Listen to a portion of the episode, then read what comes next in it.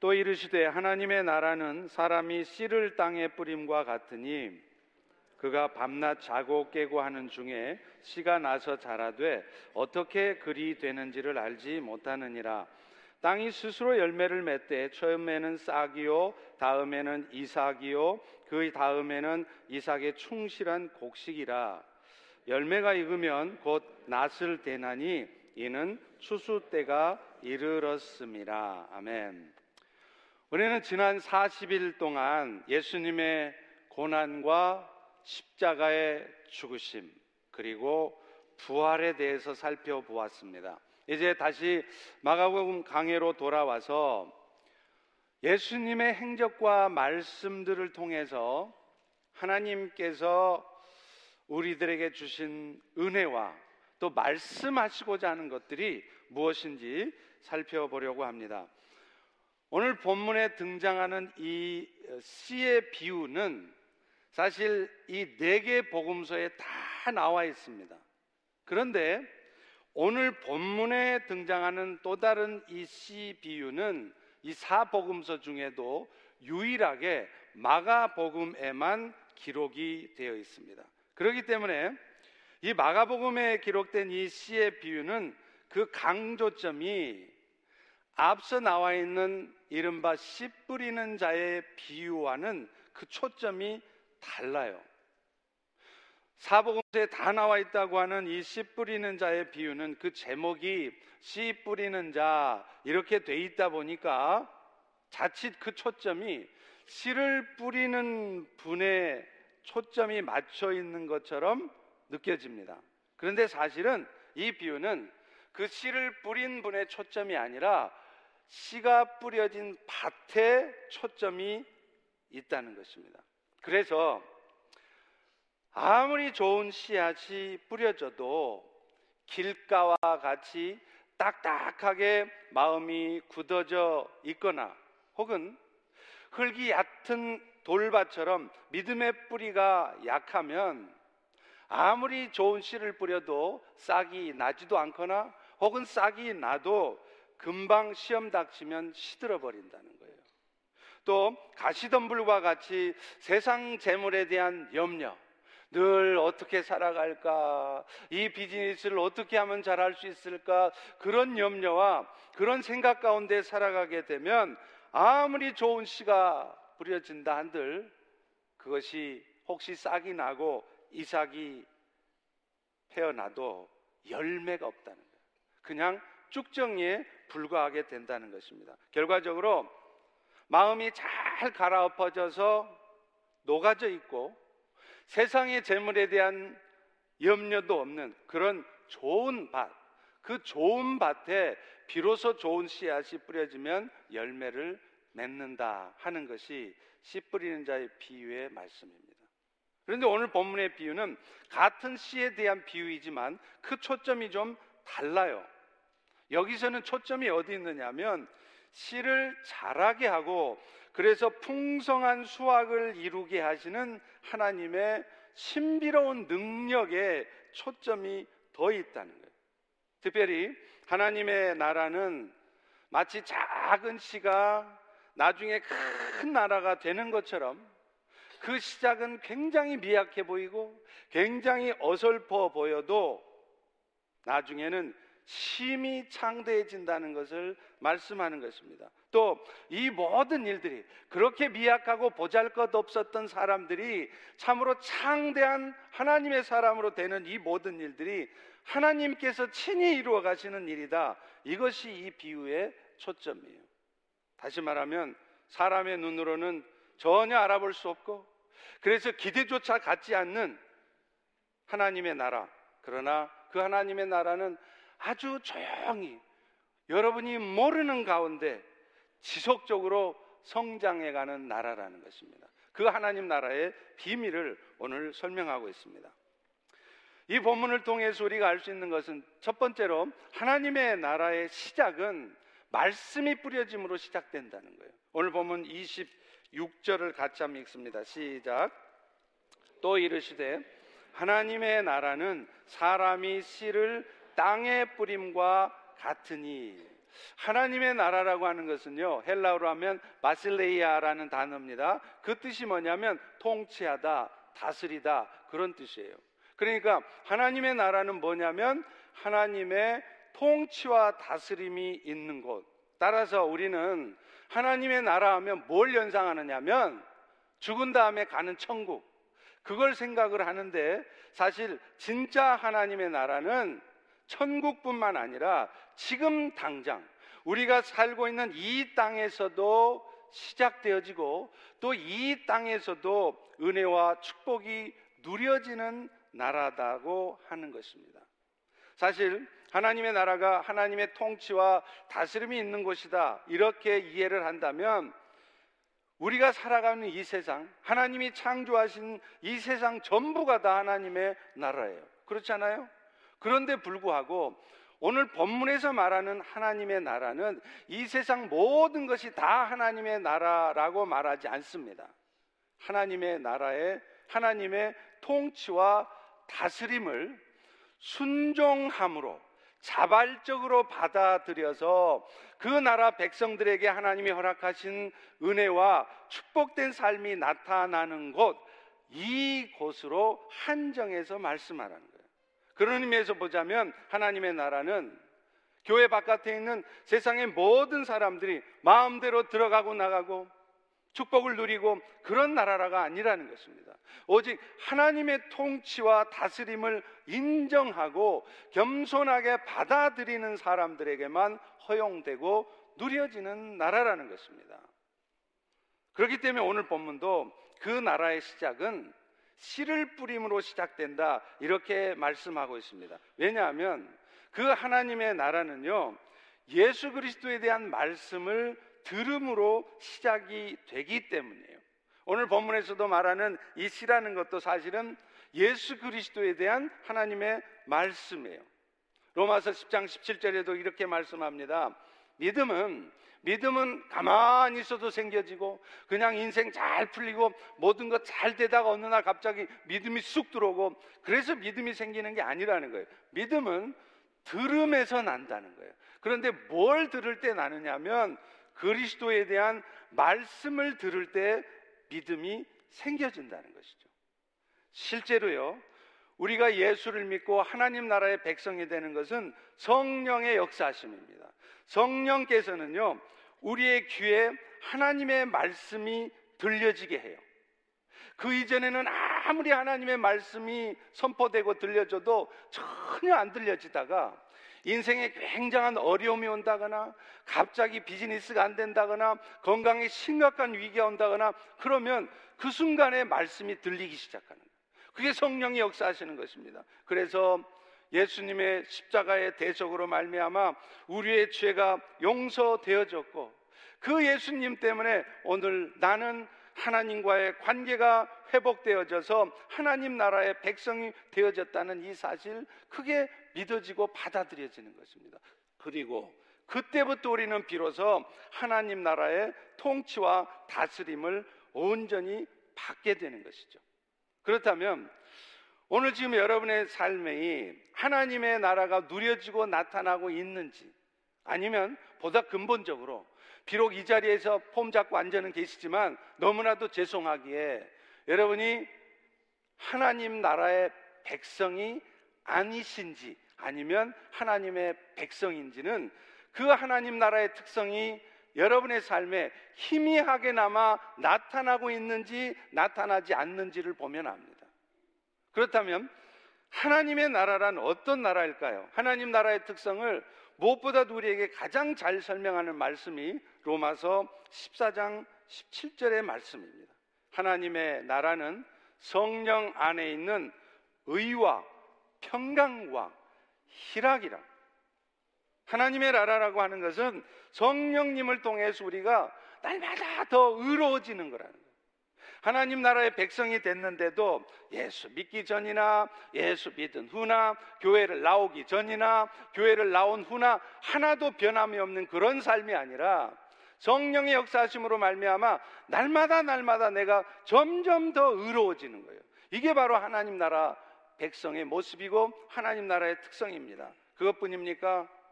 어떤 삶의 형편, 처지 속에서도 주님이 주시는 그 고도의 평강, 아무것도 기대할 수 없는 그런 상황 속에서도 주님이 주신 기쁨이 누려지는 것이라는 겁니다.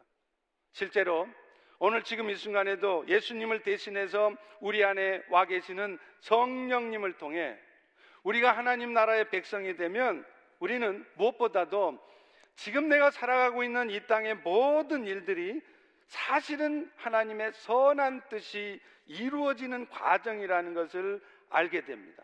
그리고 그것을 알 뿐만 아니라 받아들이게 될 때 우리는 비로소 어떤 힘든 상황, 어떤 모욕적인 상황, 어떤 고통스러운 상황 속에서도 그것 때문에 염려하고 있거나 그것 때문에 속상해하거나 그런 것이 아니고 세상이 주는 것 같지 않은 평강이 누려질 수 있다는 겁니다. 어디인가에서부터 알 수 없는 기쁨이 내 마음에 생겨나게 되어 있다는 거예요.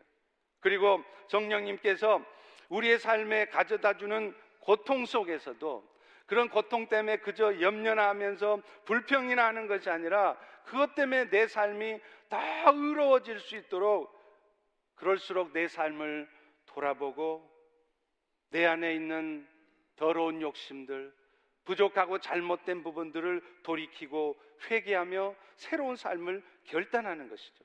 그래서 하나님의 나라는 의와 평강과 희락이라고 말하는 것입니다. 오늘 여러분은 지금 이 하나님 나라의 모습들이 여러분의 삶을 통해서 나타나고 계십니까?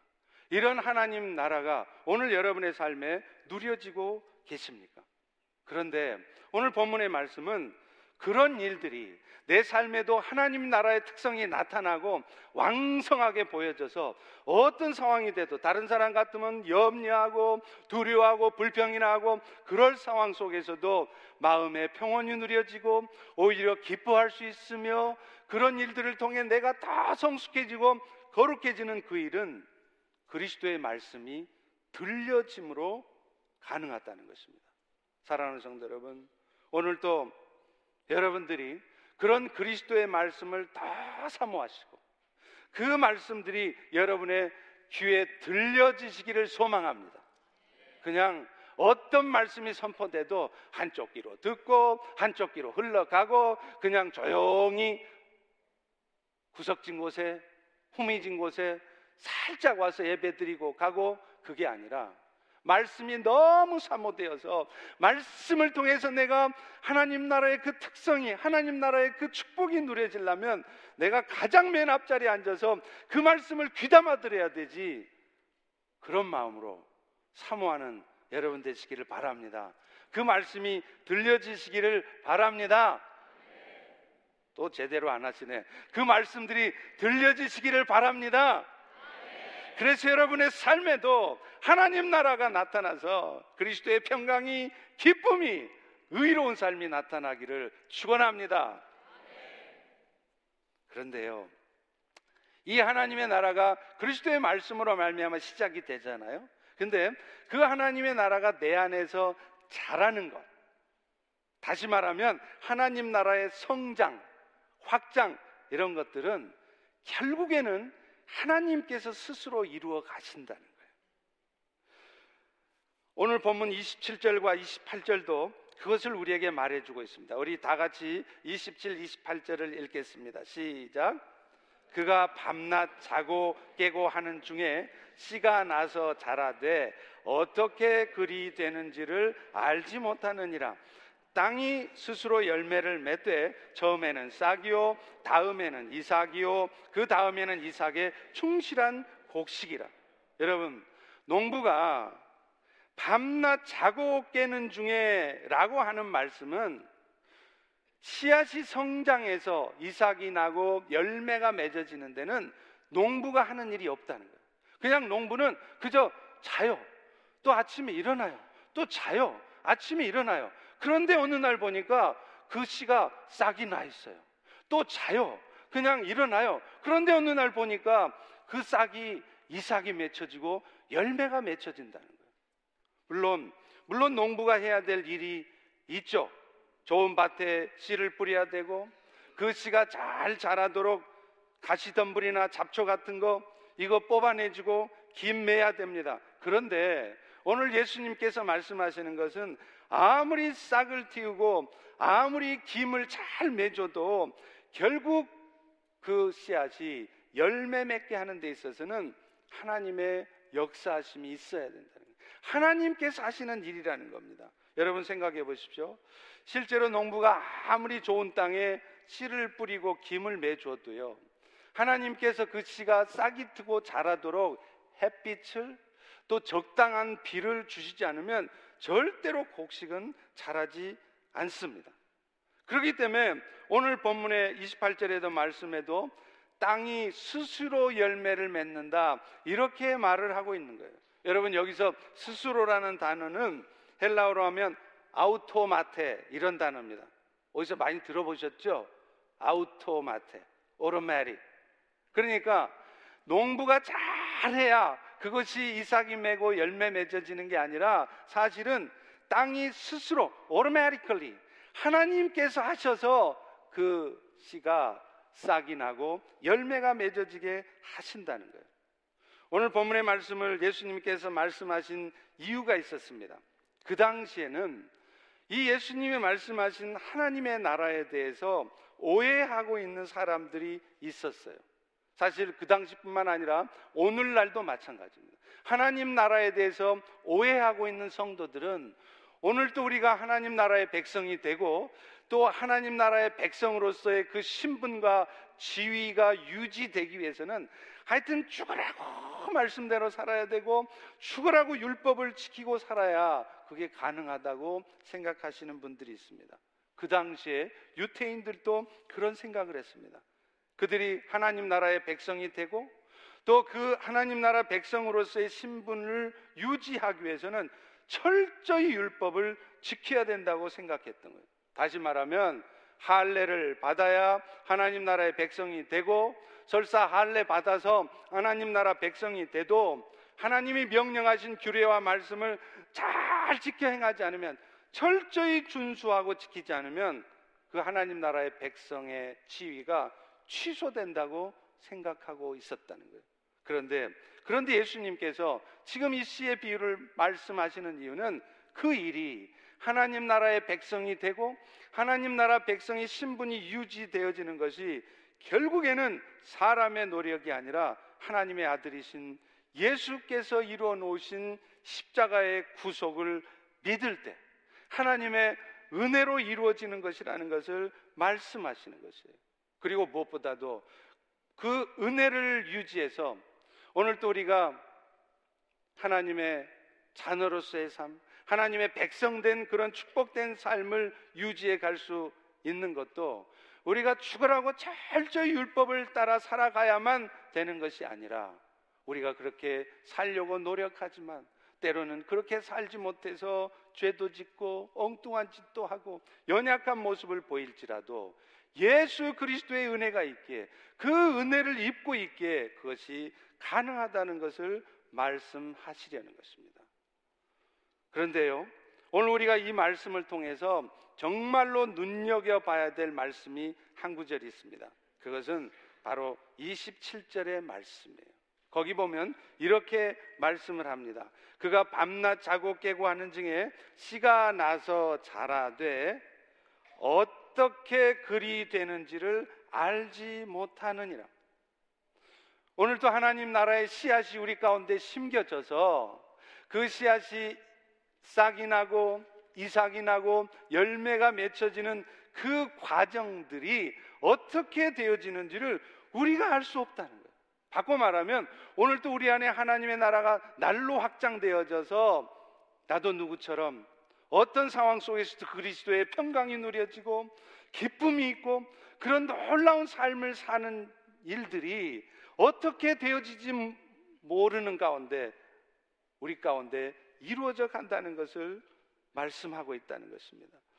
사람이 하나님의 나라가 어떻게 되어져 가는 것을 예측할 수 없다는 거예요. 아, 저 사람은 지금 하나님의 나라가 잘 이루어져 가고 있구나. 아, 이 사람은 이제 하나님 나라의 백성이 맞구나. 충분히 그렇게 살아가고 있구나. 그렇게 우리가 예측하고 알아낼 수 있는 게 아니라는 거예요. 전혀 어떤 사람은 전혀 하나님 나라의 백성이 될 수 없을 것 같은 사람이 그야말로 망나니처럼 살던 사람이 어느 날 하나님의 나라의 씨앗이 뿌려져서 그가 예수님을 영접하고 하나님 나라의 백성이 된다는 겁니다. 또 어떤 사람은요, 도무지 변화가 일어나질 않아요. 교회는 다니는데 10년을 20년을 다니는데 생각하는 것이나 말씀하는 것이나 행동하는 것이 보면 도무지 하나님 나라 백성답지 않은 그런 모습들을 가진 성도들도 있습니다. 그럴 때 우리는 속으로 의심하는 거예요. 저분이 과연 구원이나 받기나 했을까? 정말로 하나님 나라 백성이 맞나? 그런데 그렇게 도무지 변화가 없던 사람이 열매는커녕 이삭도 나지 않던 사람이 어느 날 갑자기 변하는 거예요. 그래서 그의 삶이 열매가 맺혀지는 삶이 나타난다는 것입니다. 사랑하는 성도 여러분, 그렇기 때문에 오늘 우리는 그 하나님의 나라가 오늘 내 안에 어떻게 이루어져 가고 있는지, 혹은 또 다른 지체들, 특별히 연약한 지체들 가운데에서 어떻게 하나님의 나라가 세워져 가고 있는지 우리는 알 수 없다는 사실입니다. 그러나 분명한 것은 지금 이 순간에도 하나님께서 그 일을 하고 계신다는 거예요. 그 농부가 자고 깨고 했을 때 그것이 어찌 되었는지 알지 못하는 가운데 그것이 이루어진 것처럼 말이죠. 그것을 우리가 알고 신뢰하고 확신한다면 오늘도 우리가 살아가면서 필요한 것은 땅이 스스로 열매를 맺듯이 일을 이루시는 하나님에 대한 신뢰와 확신을 가져야 거예요. 여러분 사무엘하 1장 12절에 보면요. 다윗이 원수와도 같았던 사울왕 죽었다는 소식을 들었을 때 옷을 찢으며 금식하며 슬퍼했다는 말씀이 있어요. 사울과 그의 아들 요나단과 여호와의 백성과 이스라엘의 족속이 칼의 죽음으로 말미암아 다윗이 저녁 때까지 슬퍼하여 울며 금식하니라. 여러분, 우리 같으면요. 나를 평생 괴롭히고 힘들게 했던 사람. 이럴 때는 사람이라고 그러면 안 돼요. 나를 평생 힘들게 하고 내 마음에 상처 줬던 그 인간. 그 인간이 어느 날 교통사고가 났대요. 심지어는 죽었대요. 그럼 여러분, 마음이 어떠십니까? 솔직히 어떠세요? 솔직히.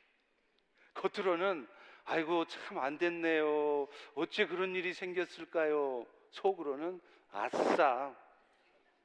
그렇게 나 힘들게 하더구만. 하나님이 벌 주셨구만. 내 그럴 줄 알았다. 그런 마음 들지 않습니까? 그런데 그런데 오늘 다윗은 어떻게 하느냐면 평생 자기를 괴롭혔던 그 사울왕 죽었대는데 슬퍼하며 금식까지 하며 울었다는 거예요. 또 그 다윗 사울왕 죽였다는 그 아말렉 청년. 다윗 왕 입장에서는 평생 원수를 죽여준 거니까 그 아말렉 청년한테 상을 줘도 줘야 되잖아요. 고맙다고. 그런데 오히려 그 아말렉 청년을 죽입니다. 이것은 다윗이 사람을 볼 때 사람의 시각으로 사울왕을 보지 않았다는 거예요. 하나님을 철저히 신뢰하는 가운데 어찌하든지 하나님의 마음으로 하나님의 시각으로 사람을 보았다는 것입니다. 그렇기 때문에 사울왕 죽은 것이 철천지 왼수 죽은 것이 아니라 여호와의 기름 부음 받은 자가 죽은 것으로 보여지는 것입니다. 사랑하는 성도 여러분, 사람을 봐도요. 하나님의 시각으로 보면 사람 보는 눈이 달라집니다. 오늘 여러분들은 사람들을 볼 때, 주변의 지체들, 특별히 연약한 지체들을 볼 때 어떻게 보여지십니까? 정말로 하나님의 시각으로 보면요, 모두가 다 극률하게 보이고 모두가 다 존귀해 보이게 되어 있어요. 제가 뉴질랜드에서 한번 우리 목사님들, 선교사님들 한 30분 하고요.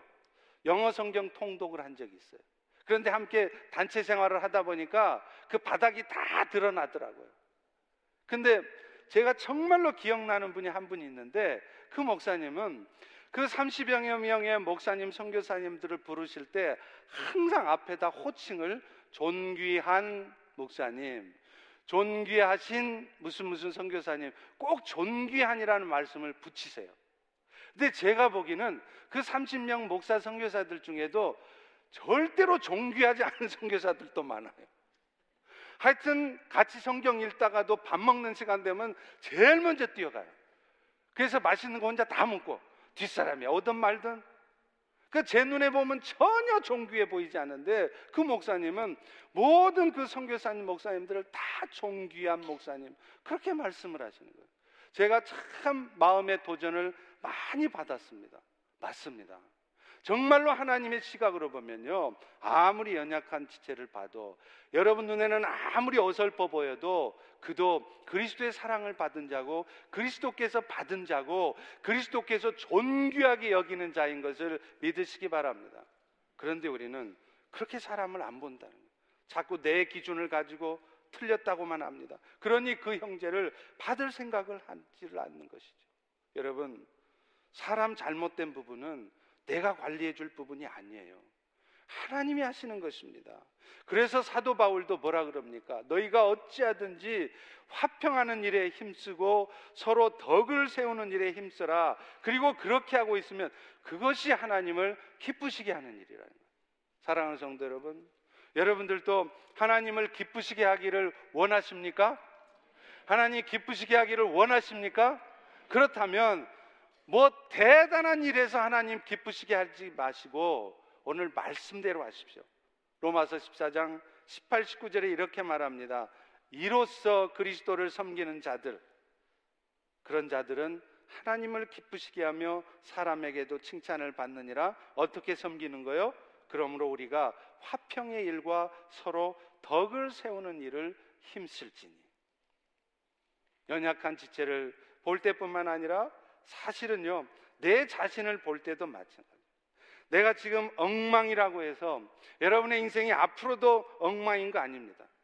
오늘 여러분의 인생이 앞으로 어떤 모습으로 바뀔지 전혀 예측할 수 없어요. 저도 처음 중국에 선교하러 갔을 때는요, 내가 이 땅에서 뼈를 묻겠다고 갔습니다. 그런데 하나님은 저를 그 선교지에 놔두지를 않더라고요. 목회 현장으로 다시 불러들이시더라고요. 너는 선교사의 삶보다 목회자의 삶을 사는 것이 마땅하다고 말씀하시는 거예요. 그리고 어느 날 눈 떠 보니까 제가 미국에 와 있는 거예요. 제가 미국에 와 있을 거라고 꿈이나 꿨겠습니까? 생각도 못 했습니다. 그런데 어느 날 보니까 제가 여기 와 있는 거예요. 그게 제가 애써서 되는 일입니까? 막 큰절이 막 사모하고 내가 와야지 와야지 해서 오게 된 일입니까? 아닙니다. 하나님이 하시는 일이에요.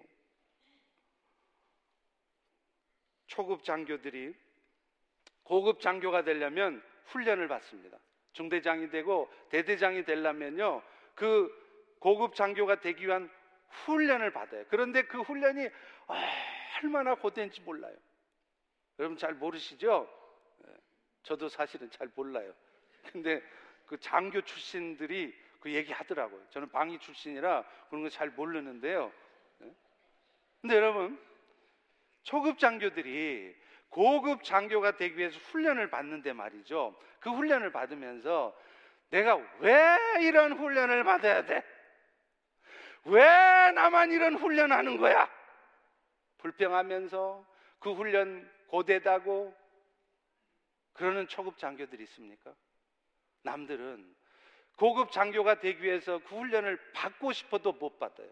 안 뽑혔기 때문에. 그런데 지는 뽑혀서 뽑혀서 이제 그 훈련만 통과하면 고급 장교가 되는데 그 훈련 받으면서 내가 왜 이런 훈련을 받는지 모르겠다. 왜 하나님은 나한테 이런 고통과 어려운 삶을 주신지 모르겠다고 불평하는 사람이 있냐고요. 아니에요. 오늘 여러분의 인생에도 하나님께서 그런 고난을 주시고 그런 힘든 과정을 주시는 것은 결국에는 여러분의 삶이 하나님 나라의 특성이 잘 나타나는 그야말로 하나님 나라의 신실한 일꾼이 되도록 하기 위함이에요. 하나님의 나라는 하나님이 친히 이루어 가시지만 그 과정에서 우리의 삶에 고통이 있는 것이 당연하다는 겁니다. 그래서 시편 119편 71절도 이런 말씀을 합니다. 고난 당하는 것이 내게 유익이라 내가 이로 말미암아 내가 주의 윤례들을 배우게 되었나이다.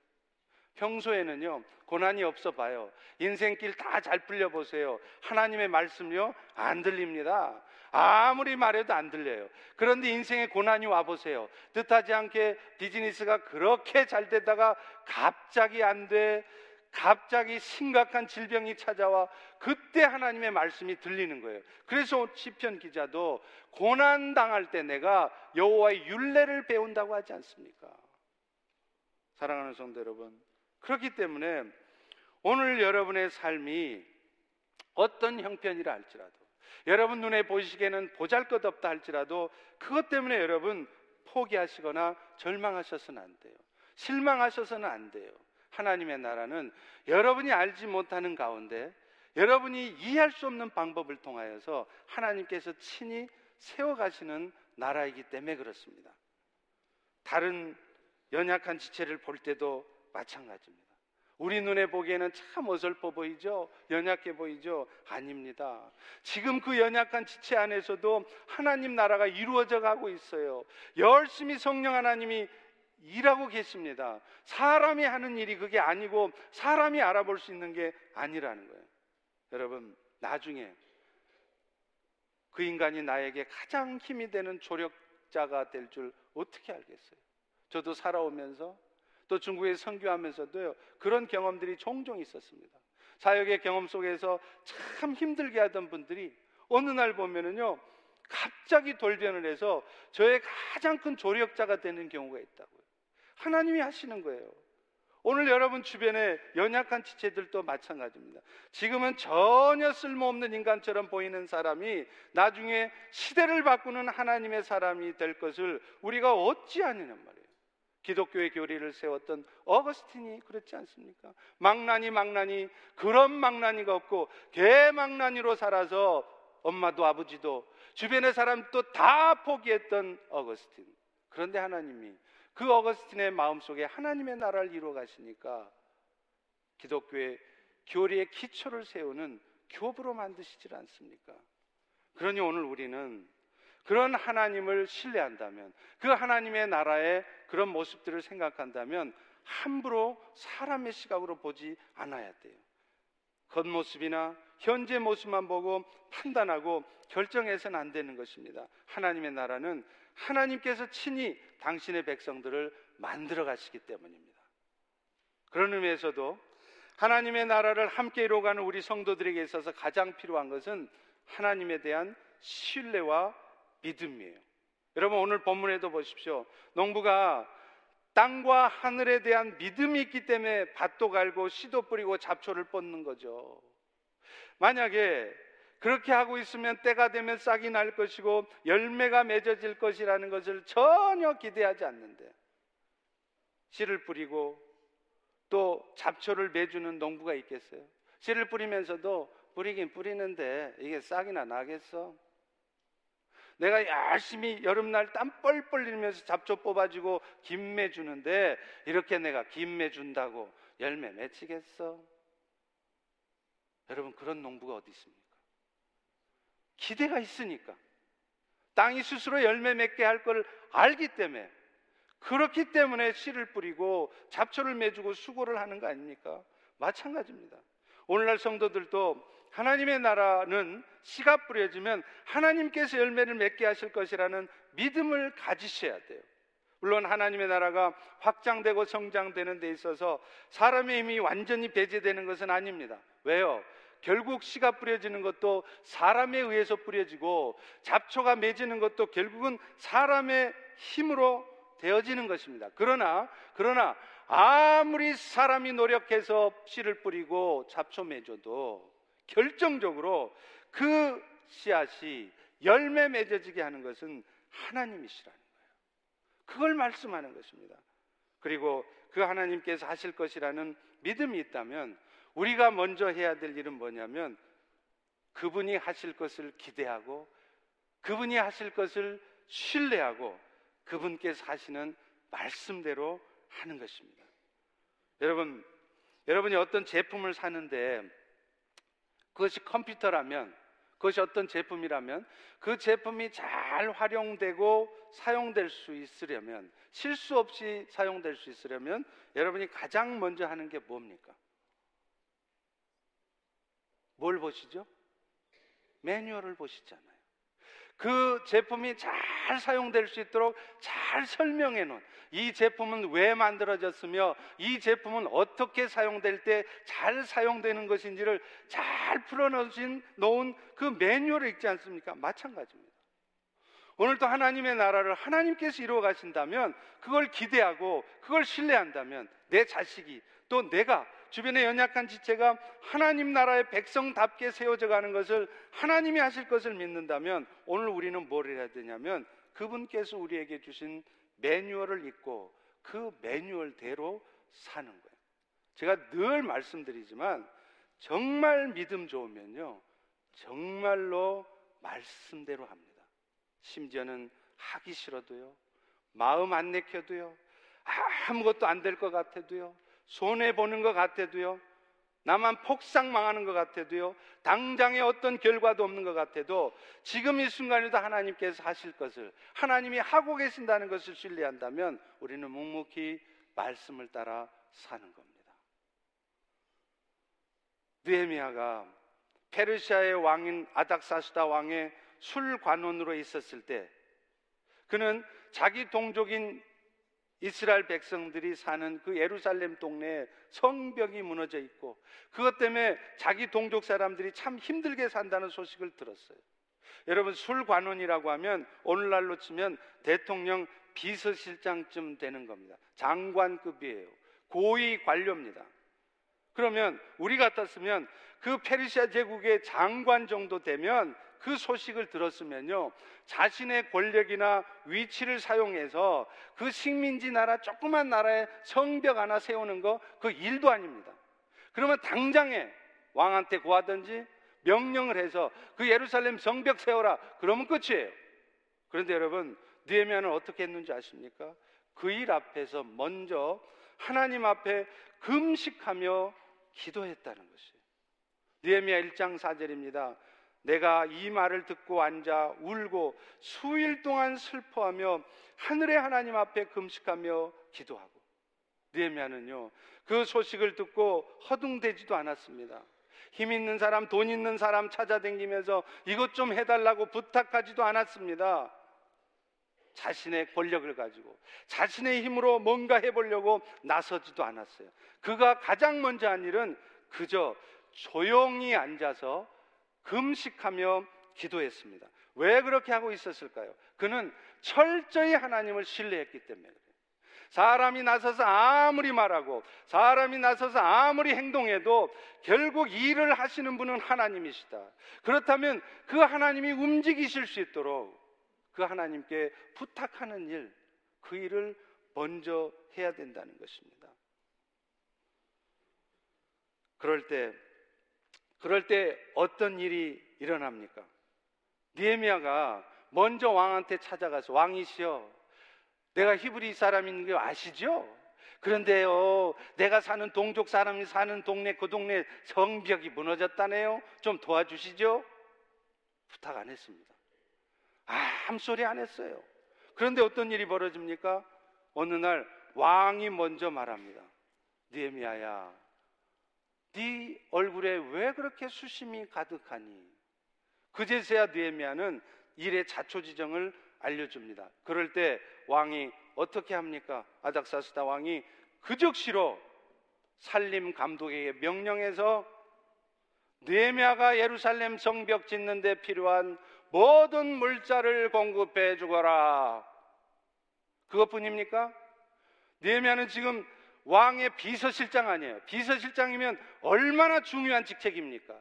그 자리가 단 하루라도 비면 큰일 나는 거 아닙니까? 그럼에도 불구하고 왕은 그 니에미아를 그 지역을 다스릴 수 있는 총독으로 임명해서 보내는 거예요.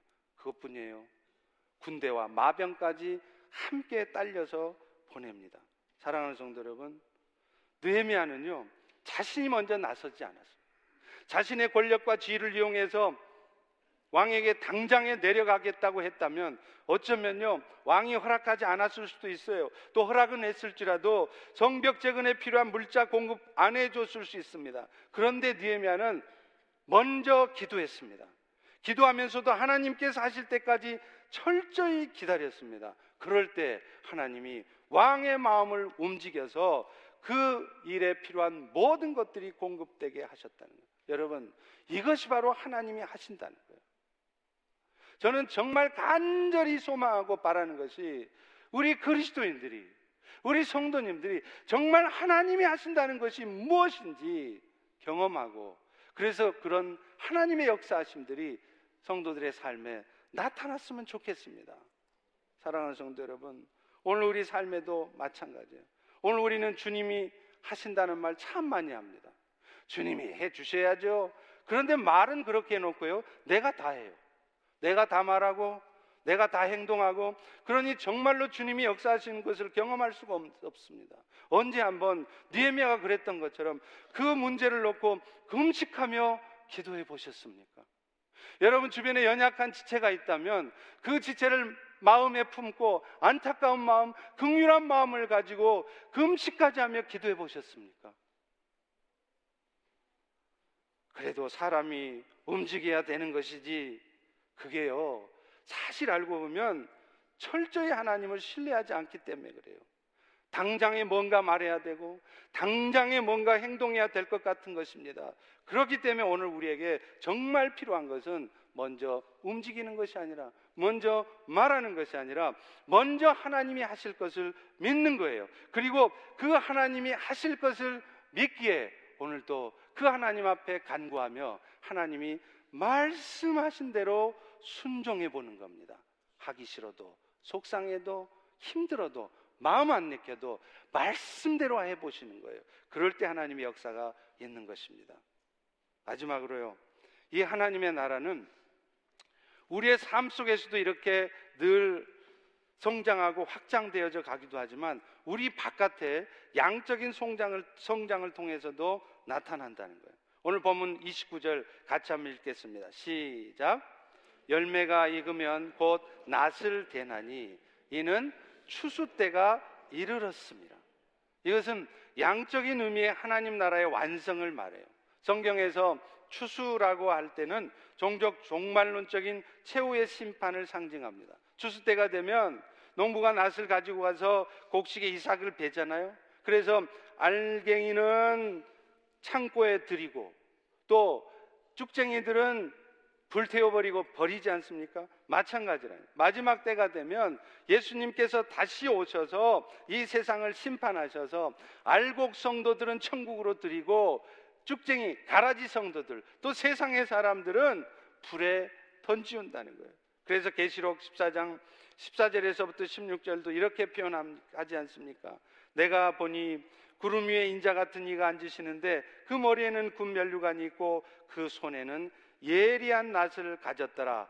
또 다른 천사가 구름 위에 앉은 이를 향하여 당신의 낫을 휘둘러 거두소서 땅의 곡식이 익어 거둘 때가 되었나이다. 이 마지막의 심판은요. 구원의 은혜를 받지 못한 사람들에게는 영원한 형벌의 심판이 될 것입니다. 그러나 구원의 은혜를 입은 우리 성도에게는 영원한 하나님 나라의 진짜 시작이에요. 그런데 중요한 것은 이 추수할 때가 올 때까지 하나님께서는 오늘 또 이 땅에 하나님의 나라가 왕, 양적으로 성장해 갈 수 있도록 성령님을 통하여 역사하고 계신다는 거예요. 우리 눈에 보기에는 전혀 하나님 나라가 확장되어져 가지 않는 것 같죠. 그러나 그 가운데서도 하나님은 신실하게 그 일을 이루신다는 거예요. 중국의 기독교 역사를 보면 압니다. 중국은 1966년부터 모택동이 사망한 76년까지 이른바 프롤레타리아 문화 대혁명 기간을 거쳤지 않습니까? 이 10년 기간 동안 중국은 한 2, 30년을 후퇴했어요. 정치 질서가 무너지고요. 경제적으로 30년 동안 애써서 이루었던 그 모든 경제 발전 효과들이 다 사라졌습니다. 문화예술 방면도 마찬가지입니다. 특별히 기독교가 철저히 탄압받았습니다. 그 동안 수많은 순교자들이 발성했어요. 그래서 서양 선교사들이 많이 염려했습니다. 이제 1948년 공산 정권이 세워지고 쫓겨난 서양 선교사들이 이제 중국 교회가 어떻게 될 건가? 이제 완전히 박살이 나겠구나. 아니었습니다. 1980년 개방이 되고 나서 들어가 보니 그 엄청난 핍박과 순교 속에서도 서양 선교사 한 명도 없는 상황 속에서 중국 교회는 천만 명이 넘는 성도로 성장해 있었습니다. 여러분 이것이 바로 하나님 나라의 비밀이에요. 오늘 북한도 마찬가지입니다. 우리는 북한 땅에 정말로 하나님의 나라가 이루어질까? 우리가 이렇게 애쓰고 수고해봐야 다 헛짓하고 그 김정은 정권 배나 채워주는 짓이지 이게 잘하는 짓일까?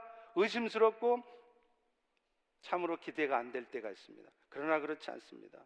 지금도 엄청난 기독교 탄압이 있어서 기독교인들이 노동교화소에 끌려가 평생 죽을 때까지 노역을 합니다. 그러나 중국에서 그랬던 것처럼 지금 이 순간 북한 땅에도 하나님의 나라는 확장되어 가고 있어요. 여러분 믿으십니까? 믿으십니까? 여러분 눈에 보이십니까? 지금 북과 남이 아 북과 남이라 그러면 안 되죠 또 종북 좌빨 되니까 남과 북 남과 북이 과연 평화롭게 갈 수 있을까? 김정은이 저렇게 평화 제스처를 쓰는데 핵을 포기할까? 저도 심히 의심스럽습니다. 그래서 우리 남과 북의 통일은 아주 먼 것처럼 보여져요. 그러나 여러분 기억하십시오. 하나님은 절대로 우리 한민족을 포기하지 않으십니다. 하나님의 때 반드시 남과 북을 통일시킬 것이며 우리 한민족을 통하여서 이 마지막 때 세계 선교를 이루어 가실 것입니다. 그 일을 위해서 하나님은 지금 준비시키고 있는 거예요. 북한의 지하교회 성도들을 생명을 맡기며 주를 위해 헌신할 수 있도록 훈련하고 있는 것입니다. 그들을 통해서 우리 주님은 이슬람권에 생명을 바쳐 선교해야 될 그 지역으로 그들을 보내실 것입니다. 그러면 오늘 우리가 할 일은 무엇입니까? 그 하나님께서 그 일을 이루어 가신다는 신뢰 가운데 오늘도 어떻게 하면 그리스도의 사랑을, 그리스도의 복음을 우리 주변에 혹은 먼 땅에 전할 수 있을까? 그 국리를 하고 그 일에 더 매진해야 돼. 특별히 아직도 교회가 세워져 있지 않고 아직도 예수 믿는 사람 한 사람 없는 그런 곳에 우리는 복음 전할 자를 보내야 됩니다. 그리고 그들이 그 일을 열심히 할 수 있도록 기도하고 물질로 후원해야 되는 거예요. 그러면 언젠가 하나님의 때 우리의 기도와 헌신을 통해서 북한 땅에도 또 미전도 종족 땅에도 교회가 세워질 것입니다. 그리고 그렇게 함으로 해서 그들 땅에도 주님이 다시 오셔서 추수하실 때 추수할 것이 있는 땅이 되고야 말 것입니다. 사랑하는 성도 여러분, 교회가 존재하는 목적이 무엇입니까? 오늘날 여러분이 죽지 않고 이 땅에 살아계시는 이유가 무엇입니까? 결국은 우리가 받은 그리스도의 사랑을 세상에 전함으로 그들도 예수 믿어 영원한 하나님의 나라의 은혜를 누리게 하는 것입니다. 사랑하는 펠로시 교회 성도 여러분, 저와 함께 우리 모두 한 마음 한 뜻이 되어서 이 일을 함께 이루어가 보시지 않으시렵니까? 데콜로레스 기도하겠습니다. 네. 사랑의 주님, 오늘 또 하나님의 나라는 우리 눈에 보이기에는 어설퍼 보이고 전혀 이루어져 가는 것 같지 않고 안 되는 것 같지만 신실하신 하나님께서 우리 가운데 지금도 역사하고 계심을 믿습니다. 우리가 눈을 들어서 그 일을 하고 계시는 주님을 먼저 바라보게 도와주시고 우리의 연약하고 보잘 것 없는 모습 또 주변의 연약한 지체들의 그런 힘든 모습을 보면서 실망하고 낙심하지 않게 도와주시옵소서. 다시 한번 이 일을 이루어 가시는 하나님을 신뢰하며 오늘도 하나님이 말씀하신 대로 순종해 가되 예수 그리스도의 복음을 여건 탓하지 않고 돈을 탓하지 않고 열심히 증거하고 전하는 저희 모두가 될 수 있도록 은혜 베풀어 주시옵소서. 예수님의 이름으로 기도합니다. 아멘.